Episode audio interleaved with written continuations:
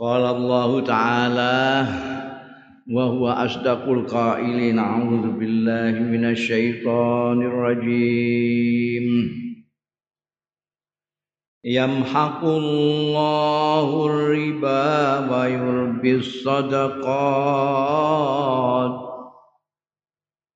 wallahu la yuhibbu kulla kaffarin athim. Yamhaqu, ngelebur. Yamhaku itu menghilangkan sedikit demi sedikit sampai habis sama sekali. Ngelebur sapa Allah ar-riba ing riba, bayurbi lan ngembangake, mekarake, nambahi sapa Allah as-sadaqati yang pira-pira sadaqah. Wallahu ta'ala Gusti Allah iku la yuhibbu, ora demen sapa Allah kula kafarin ing saben-saben wong-wong sing ngufuri nikmate Gusti Allah, asimin sing akeh dosane.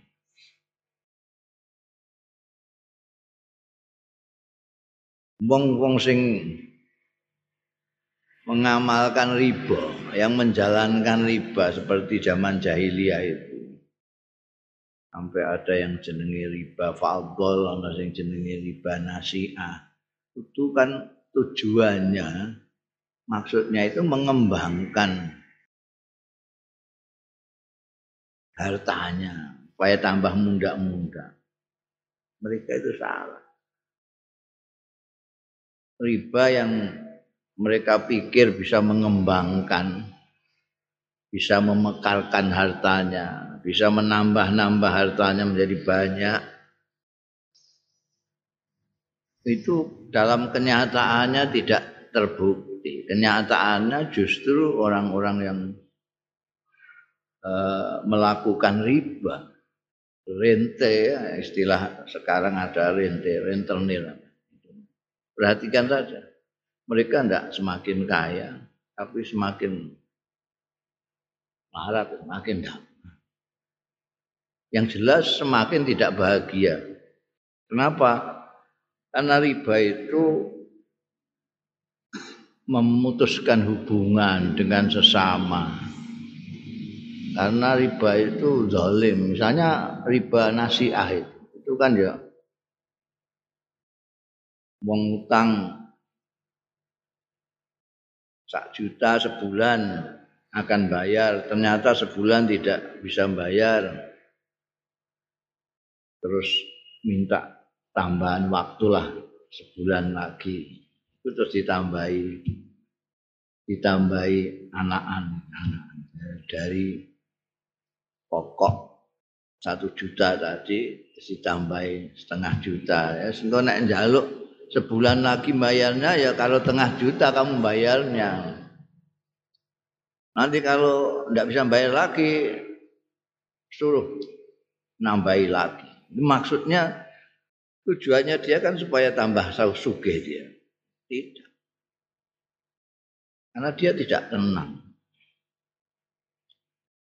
Dia menzalimi orang, sementara dia sendiri tidak bisa mendapatkan apa-apa kecuali keresahan dirinya karena mikirnya kok mau duit tok, memangnya hidup ini hanya duit tok.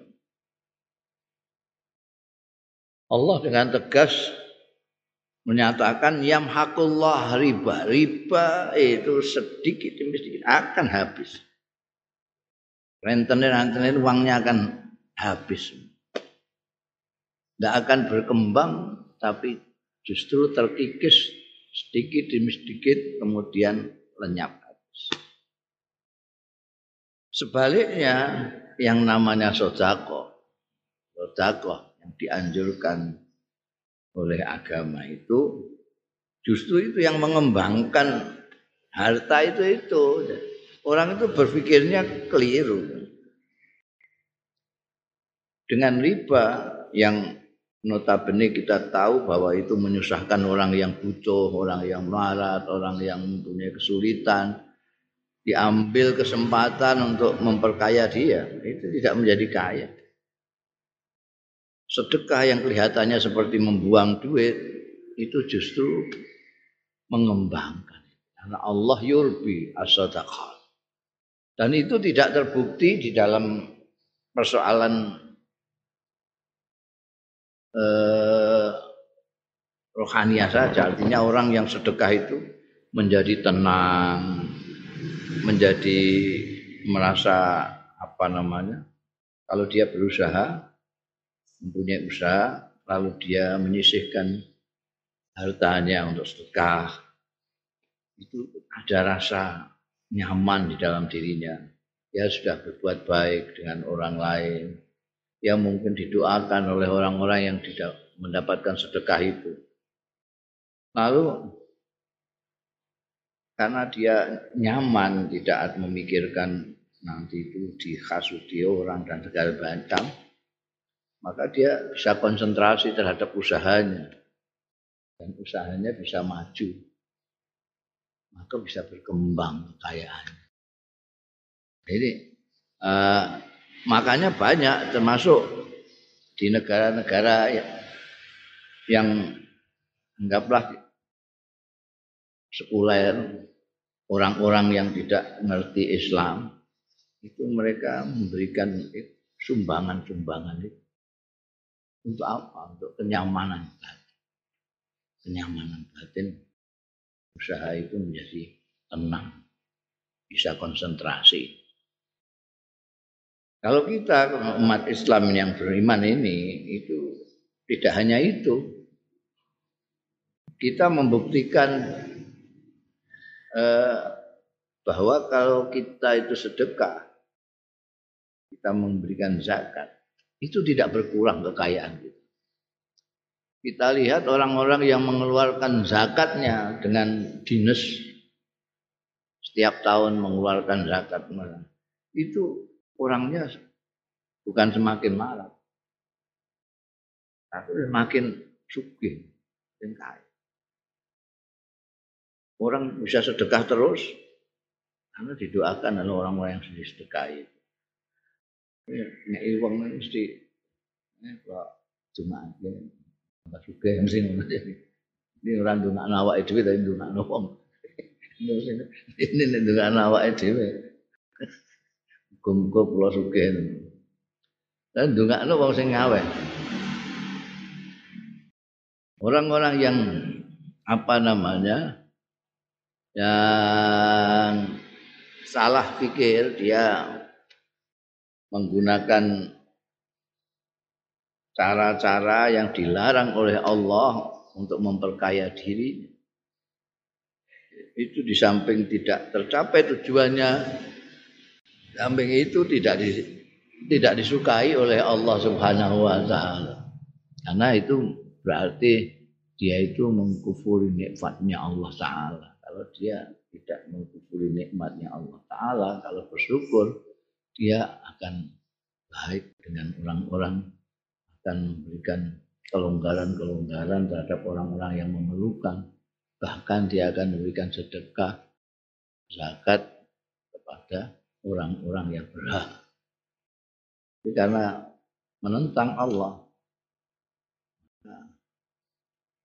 dia tidak disukai. La yuhibbu kulla kafarin. Setiap orang yang kafar. Bukan kafir tapi kafar. Orang yang banyak tidak bersyukur. Tidak bersyukur. Mengkufuri. Dengan ada syukur, ada kufur. Orang-orang kafir disebut kafir karena dia tidak bisa bersyukur. Dia diberi segala macam kenikmatan oleh Allah Subhanahu wa Ta'ala, tidak digunakan sebagaimana mestinya. Syukur itu menggunakan sesuatu anugerah sesuai dengan untuk apa anugerah itu dianugerahkan. Kalau kita dianugerahi tangan, maka tangan itu untuk apa? Kalau tangan ini untuk sesuatu yang baik, sesuatu yang sesuai dengan apa yang dikehendaki oleh pemberi anugerah tangan ini, itu namanya bersyukur. Tapi kalau tangan ini, anugerah tangan ini digunakan untuk sesuatu yang justru bertentangan dengan apa yang dimaksudkan pemberi anugerah itu. Misalnya untuk mempelangi orang yang tidak bersalah. Nah, ini orang mengkufur, tidak hanya mengkufuri nikmatnya Allah, tapi juga berdosa kepada Allah. Mengkufuri dan asim, kafarin wa asim, ya berdosa. Nah,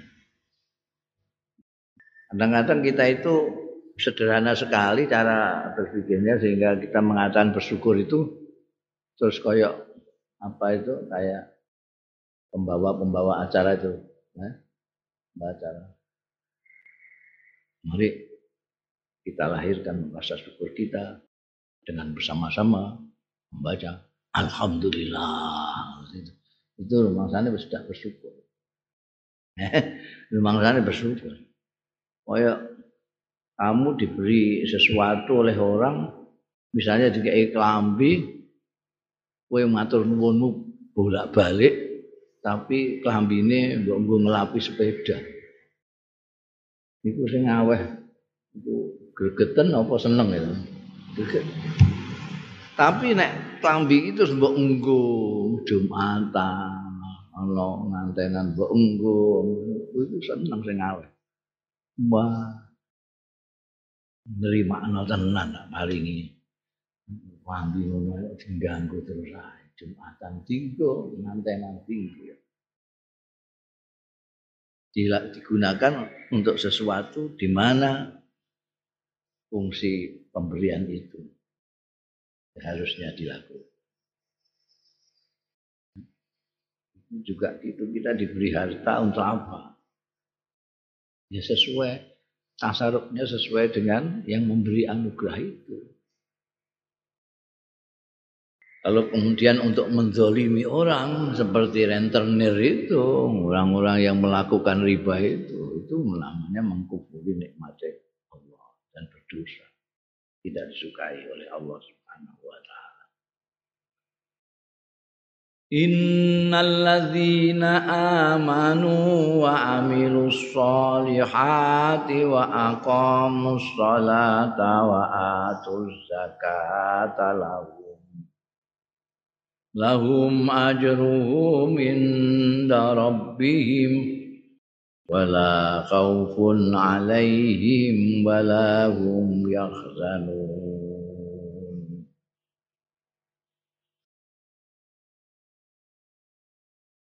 Innal ladzina amanu satuhune wong akeh amanu sing padha iman ya alladzina wa amilus sholihati lan padha nglakoni ya alladzina as-sholihati ing pira-pira ngamal saleh wa aqamus sholata lan padha nglakoni njejegake jenengake ya alladzina as-sholata ing salat wa atuz zakata lan padha ngawehake ya allazina az-zakata ing zakat lahum iku kedue allazina mau ajruhum utai ganjarane allazina inda rabbihim ono ngarsane pangerane allazina wala khaufun lan ora ana wedi iku maujud alaihim ing atase allazina walahum lan ora utawi alladzina iku yahzanun padha susah kabeh.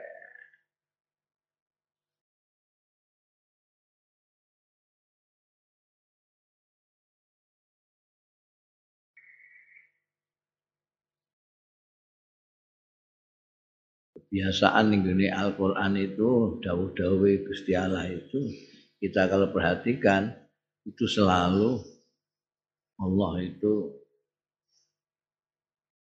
memberikan satu firman itu diikuti dengan firman lain yang berlawanan dengan firman sebelumnya. Ketika firman sebelumnya berbicara tentang orang-orang yang berdosa, yang kufur atas nikmat, disebutkan faulaika ashabun nar hum fiha khalidun. Allah lalu kemudian berfirman untuk lawannya ini. Ya. Di sini innallazina aman. Ketika sebelumnya berbicara tentang orang-orang yang mengkufuri nikmat, karena orang yang kafir, berikutnya Allah berfirman tentang orang-orang yang beriman dan yang beramal saleh. Itu mugulei ninggune anu ngono kabeh. Jadi selalu ada dua, ini buruk, ini baik, atau ini baik, ini buruk. Yang kebanyakan adalah sing elek iki, terus iki sing apik disebutkan belakangan. Kenapa? Karena kita itu makhluk istimewa, makhluk yang dianugerahi oleh Allah akal pikiran dan hati nurani. Kalau malaikat itu dia tidak punya pilihan, terus apik terus. Orang tahu elek, enggak ada pilihan jelek, enggak ada. Setan juga begitu, enggak punya pilihan lain kecuali berbuat jelek. Tapi manusia ini ada malaikatnya, ada setannya di dalam dirinya. Di sini ada akal sehat, ada pikiran yang jernih. Di sini ada nurani. Nurani yang baratnya sebagai rajanya, akal pikiran sebagai perdana menterinya. Ini kalau sehat semua itu manusia itu bisa baik. Nah, karena kita punya akal pikiran, jadi kita punya pilihan-pilihan.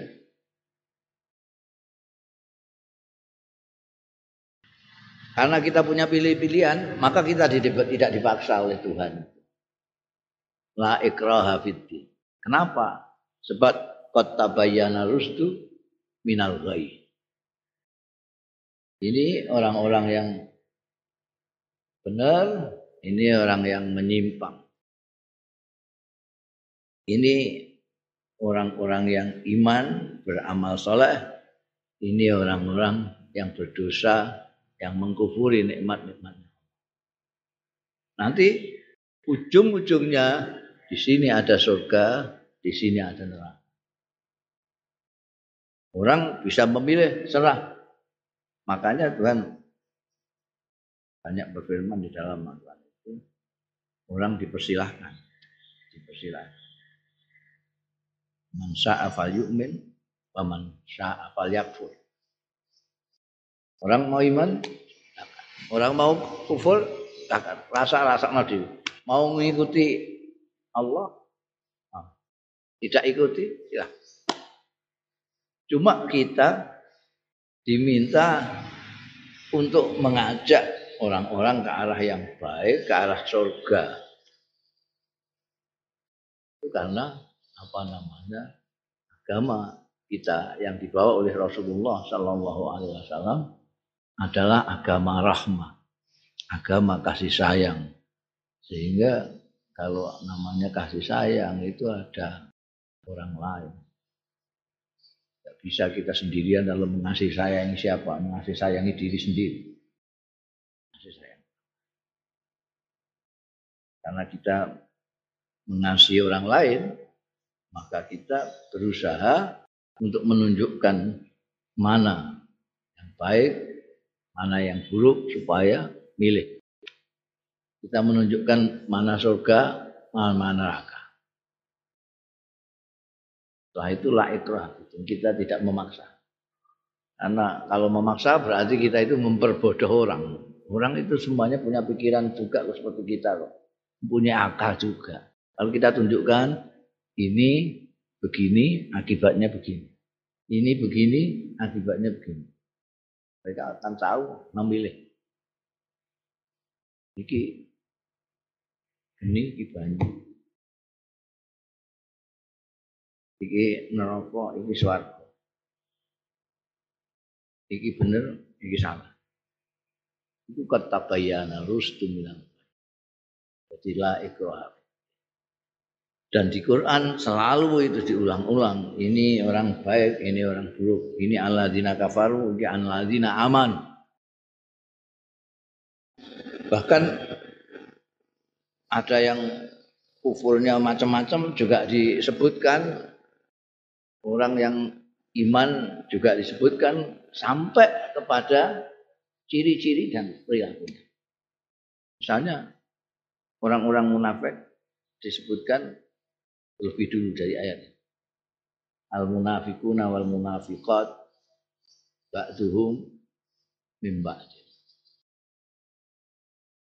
Ya'muruna bil munkar wa yanhauna 'anil ma'ruf.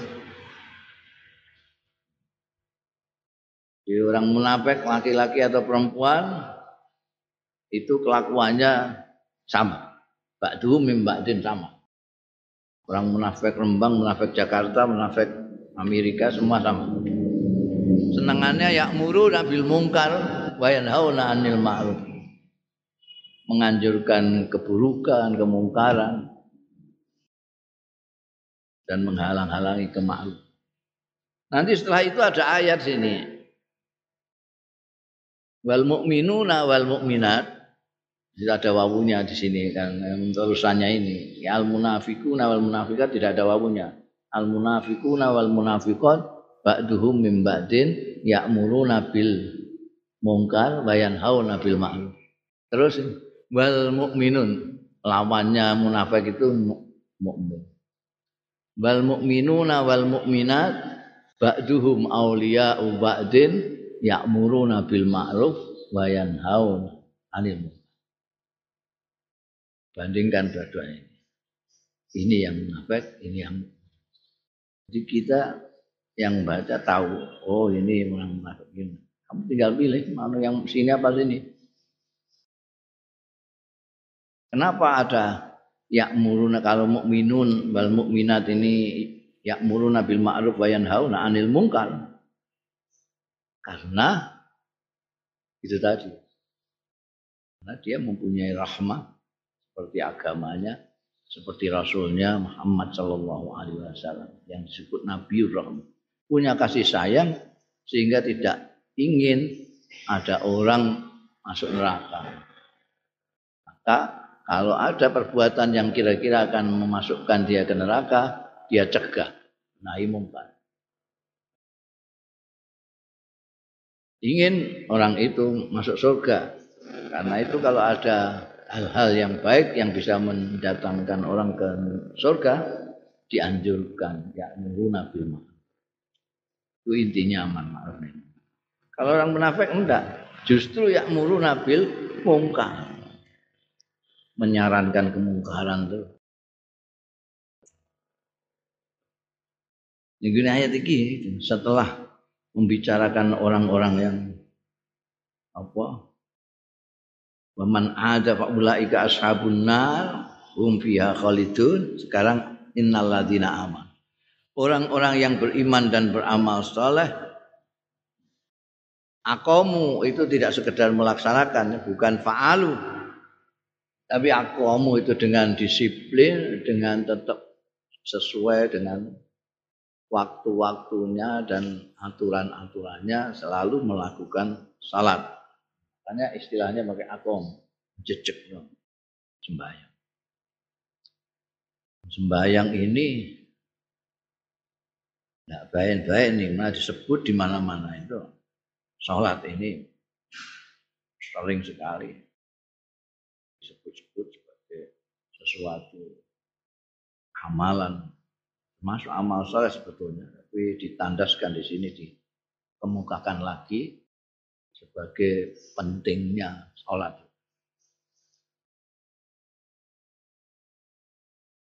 Cuma kadang-kadang kita itu sholatnya tidak sebagaimana yang dicontohkan dan diajarkan oleh Rasulullah SAW. Sholat kita lebih kepada formalitas. Padha karo wong ning kantor, pokoke teko absen, wis bariku maca koran apa dolanan game ra urusan. Ketoke kaya ning kantor dinas ya. Kita ini juga gitu, dinas, kaya sholat. Tapi ketika sholat itu kita tidak menghadap kepada Allah Subhanahu wa Ta'ala, tapi menghadap kemana-mana. Yang banyak itu menghadap ke TV. Dalam macam isinya TV itu keluar kabeh nalika sholat itu. Makanya kalau sholat itu disebutkan di dalam Al-Quran tanha anil fahsya'i wal mungkar, kita bertanya-tanya, kita kok fahsya dan mungkar kok tidak hilang-hilang. Padahal yang sholat sekian banyaknya. Sholat yang Monas saya pitung yuta luwih. Banyak. Mestinya tidak ada fahsya dan mungkar. Karena tidak akamu tapi fa'alu, melakukan sholat saja tidak aku.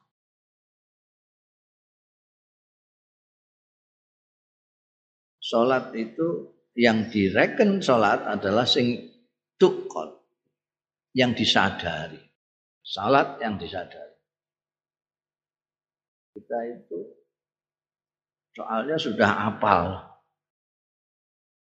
Itu kadang-kadang dampak negatifnya apal itu kan. Itu tidak menghayati, tidak menyadari. Hafal, saya sudah berkali-kali mengatakan hafal itu dalam bahasa Indonesia itu di luar kepala. Oh, kalau patekah aku di luar kepala aku. Itu artinya apil banget. Kalau di bahasa Arab, apil itu namanya andzahril qalb. Al-Fatihah ahli ya anzharil qalb. Aslinya di luar kepala itu ya di luar kepala. Anzharil qalbi di luar hati. Jadi kamu ngelamun pun kamu Fatihah masih hafal. Hafal. Apa meneh kudu. Direne-rene wong tetep bisa kisan, enggak tahu ana wong kok lali kulhu wis keterlaluan ngono ae. Santri kok lali kulhu. Itu dari sini. Nah, sementara sholat itu bukan di luar kepala, tapi di dalam kepala. Karena kita terlalu apal sekali, maka kita di luar kepala. Mestinya sholat itu fil qalbi, bukan an zahril qalbi. Tapi karena kita sudah apil, itu sudah an zahril. Niat aja sudah tidak. Jadi kita itu seperti pakai sandal. Kita pakai sandal itu ketika sandal kita baru, itu pakai niat. Malah belum, masih jauh, belum dekat sama sandal sudah niat. Nanti aku mau jumatan pakai sandal baru. Ada niat itu, harus diniati. Kalau sandal nyala itu tanggung. Muga-muga ora digasak wong. Niate dawa banget. Tapi barang wis wis lawas, ya surah, ya sapsuk ngono ae. Karena rutinitas yang an zahril qalbi dan di luar kepala tadi itu. Orang tidak menyadari apa yang dilakukan. Nah, ini mestinya sholat itu harus gitu. Harus ketika kita mengatakan Allahu Akbar, kalau kita menyadari seberapa besarnya Allah Ta'ala, Maka tidak ada orang sholat yang sombong, itu tidak ada. Tidak ada orang sholat kok jadi sombong. Itu mungkar dan fahsya sekaligus. Sombong. Kenapa tidak sombong? Karena dia begitu Allahu Akbar, itu dia merasa kecil sekali. Yang sering saya katakan itu, kita itu tinggal di sebutir debu. Sebutir debu itu sudah kita besarkan ya. Sebetulnya kurang dari sebutir debu. Kalau kita lihat peta alam semesta yang itu tidak ada. Kamu bisa lihat itu. Di YouTube itu ada peta alam semesta yang menunjukkan segala macam benda-benda langit, mulai dari bumi, Plato, Mars, Jupiter, bintang yang lain, matahari. Itu kamu lihat di situ. Nanti akan tampak bumi kita itu hampir tidak kelihatan. Ada yang nyutingnya itu menarik sekali. Jadi nyutingnya diawali dari bumi. Bumi yang kita anggap gede ini malah di syuting itu di depan rumah kita. Dengan halaman yang luas sekali.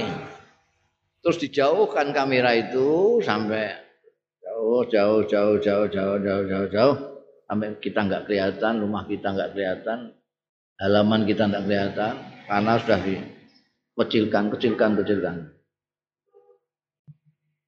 Terus di sini mataharinya diperlihatkan. Mataharinya sekian kali bumi. Nanti ada yang 6.000 kali bumi, ada yang 6 miliar kali bumi. Besar sekali, jadi kita akhirnya tidak kelihatan. Sebutir debu aja kebesaran. Nah, ketika kita mengatakan Allahu Akbar itu kita sedang menyebut pencipta alam yang sekian besarnya itu ay apa? Paling besar. Lalu kita ini apa? Kita paling kecil. Kalau dulu makanya Allah yarham Kiai Khalil Bisri kalau enggak bisa membesarkan Tuhan, kecilkan diri kamu. Ketika Allahu Akbar, aku maha kecil. Sangat kecil sekali. Kalau orang setiap hari, sekian kali menyadari kekecilannya, bagaimana kita bisa membayangkan dia akan berlaku sombong? Akan. Hanya di sebutir debu. Dengan 7 miliaran makhluk yang alangkah kecilnya, tempatnya aja di debu. Lalu kita ini seberapa berdiri? Di hadapan yang kita sowani itu yang maha besar, yang menciptakan seluruh alam. Makanya dulu banyak itu. Orang-orang arif billah itu yang begitu Allah Akbar sematur, tidak sido sembahyang Allah Akbar. Karena ngeri sekali melihat kecilnya dirinya dan besarnya Allah Subhanahu wa Ta'ala.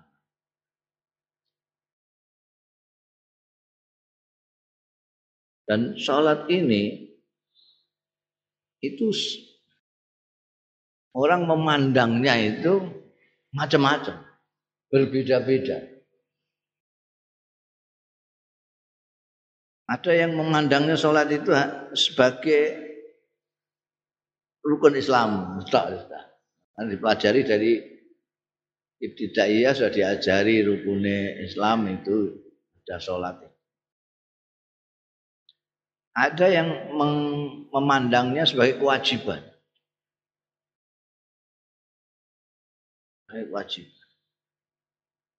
Yang jarang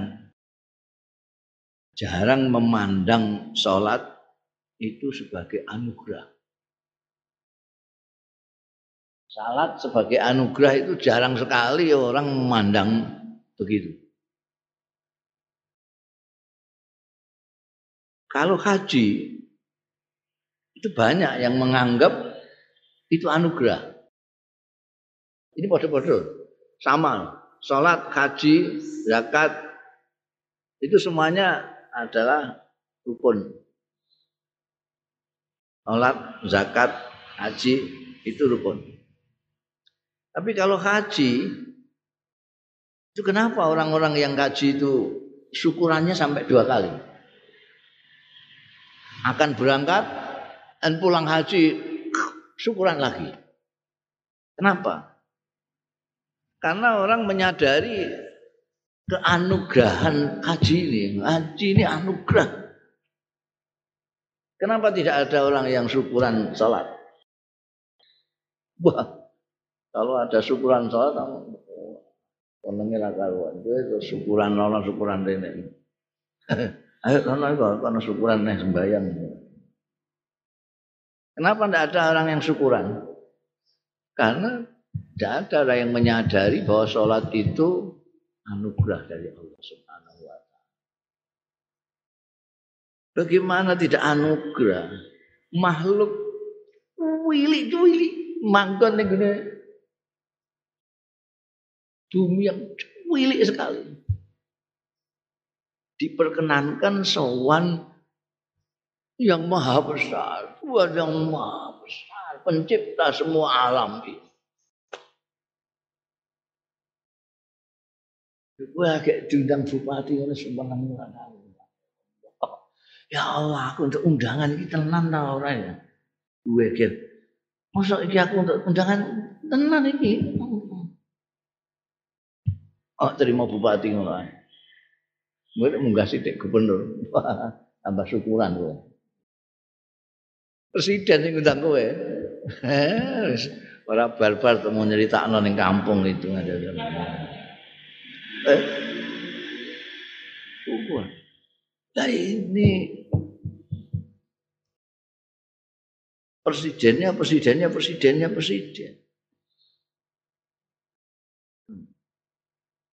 Itu menerima kita untuk sowan. Dan kita ketika menghadap dengan mengatakan ini wajah itu wajah sama sekali nggak kepikiran kita sedang menghadap siapa.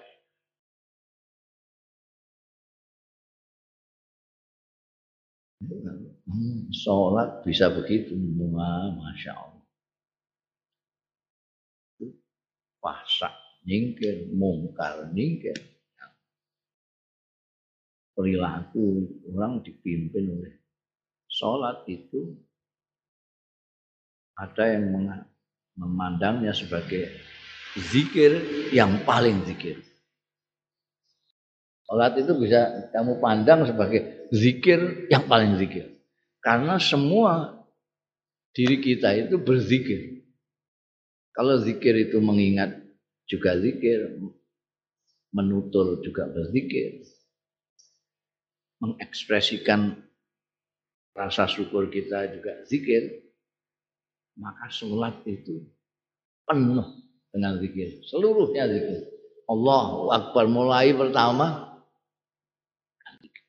niat lillahi ta'ala sudah zikir. Allahu Akbar zikir. Kita baca-bacaan inna sholati wa nusuki wa mahyaya wa mamati lillahi la syarika lahu zikir. Terus nanti rukuk zikir semua, punggung kita semua kita ikut berzikir. Menyatakan ketundukan kita kepada Allah Subhanahu wa taala. Ingat Gusti Allah, kamu rukuk itu ingat Gusti Allah. Bukan lagi njikuk sesuatu, kowe ndungkluk terus njikuk apa ta apa gak. Semata-mata ya, itu simbolisasimu untuk tunduk kepada Allah Subhanahu wa taala. Ami Allah liman hamdah zikir. Allahu Akbar lagi zikiran. Terus zikir tok isin. Makanya orang yang tidak sholat orang yang tidak pernah zikir sama sekali. Ada yang anugerah, kamu bayangkan saja ketika kamu at-tahiyyatul mubarakatus salawatut thayyibatulillah, kamu itu sedang mengucapkan salam kepada Allah Subhanahu wa ta'ala. Ya, kamu mengatakan assalamu alaika, pakai kitab assalamu alaika. Siapa? Ayuhan nabiyyu, itu kan nabi di depan. Tapi kamu tidak pernah merasa itu. Karena ujug-ujug salam imame, kaget, aduh salam. Itu malah apa itu mau salam? Itu enggak menyadari sholat kita. Menyadari. Itu kan kayak Kanjeng Nabi ketika Mi'raj itu menghadap Allah Subhanahu wa ta'ala, satu-satunya utusan Gusti Allah menghadap. Bahkan menurut Isai balik itu kan sampai titik di mana semuanya tidak bisa ikut. Malaikat Jibril aja yang ngantarkan tidak bisa ikut. Hanya Kanjeng Nabi itu Farid sendirian.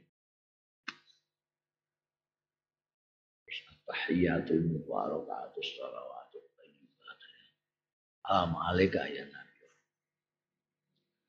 Makanya disebutkan sholat itu juga dari menyebutkan mi'rajul mu'min. Sholatnya orang mu'min. Kita ingin meniru Kanjeng Nabi Muhammad sallallahu alaihi wasallam mi'raj, ya sholat itu, sholat yang disadari.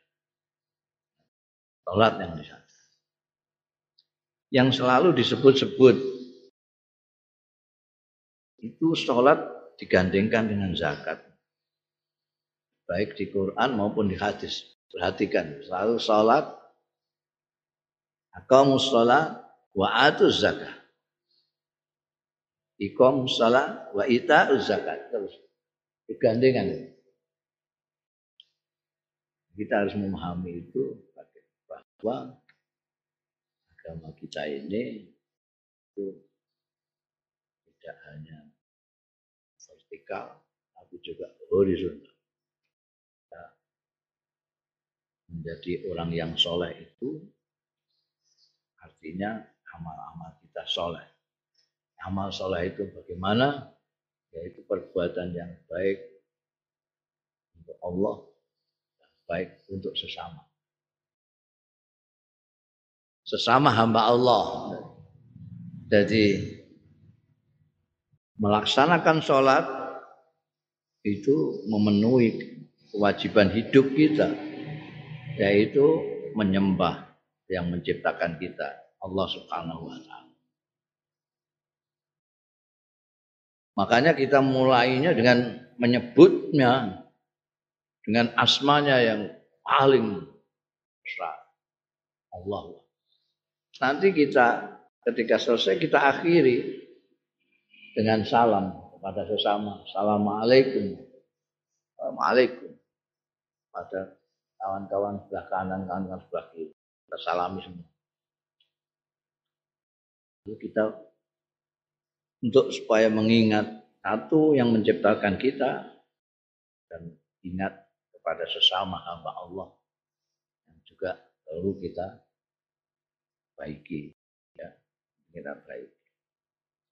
Nah, ba'atu zakat. Gusti Allah itu enggak perlu apa. Enggak perlu apa-apa. Gusti Allah enggak perlu apa-apa. Wamu medit sak ukil watu kurang percayanya. Itu enggak urusan Gusti Allah. Gusti Allah tetap sugih. Tapi ini untuk semua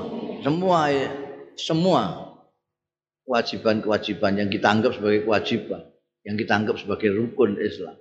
Semuanya sebetulnya adalah anugerah-anugerahnya Allah Subhanahu wa taala kepada kita. Sholat juga anugerah, haji anugerah, zakat juga. Kenapa menjadi zakat juga jadi anugerah dari Allah? Karena dengan aturan zakat ini maka kehidupan bermasyarakatnya kaum muslimin yang taat terhadap apa yang disebut mereka kewajiban-kewajiban itu, kehidupan bermasyarakatnya menjadi baik, menjadi harmonis. Jadi bersatu orang-orang yang berpunya dan yang tidak berpunya. Kenapa? Karena yang berpunya membagi apa yang dia punyai sebagian untuk orang-orang yang tidak berpunya. Sehingga tidak ada rasa dengki, iri, hasut dari orang yang tidak berpunya terhadap orang yang berpunya. Karena yang berpunya toleransi kepada yang tidak. Jadi nanti itu dampak positifnya terasa di dalam masyarakat di mana zakat itu berjalan dengan baik. Tidak ada yang namanya sirik, dengki, hasut, nyolong, segala macam. Mereka sudah.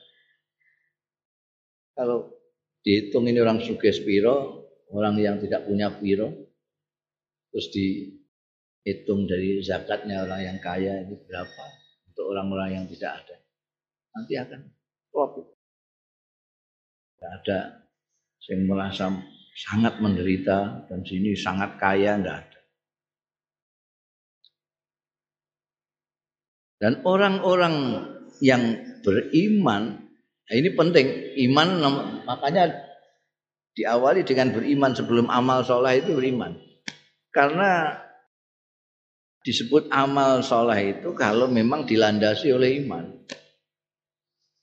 Orang-orang yang misalnya mengeluarkan sumbangan segala macam tidak didasari oleh iman, ya pasti didasari untuk dengan apa rasa solidaritas, apa malah ana sing kepengin dilem wong, dianggap apik wong dan sebagainya, macam-macam.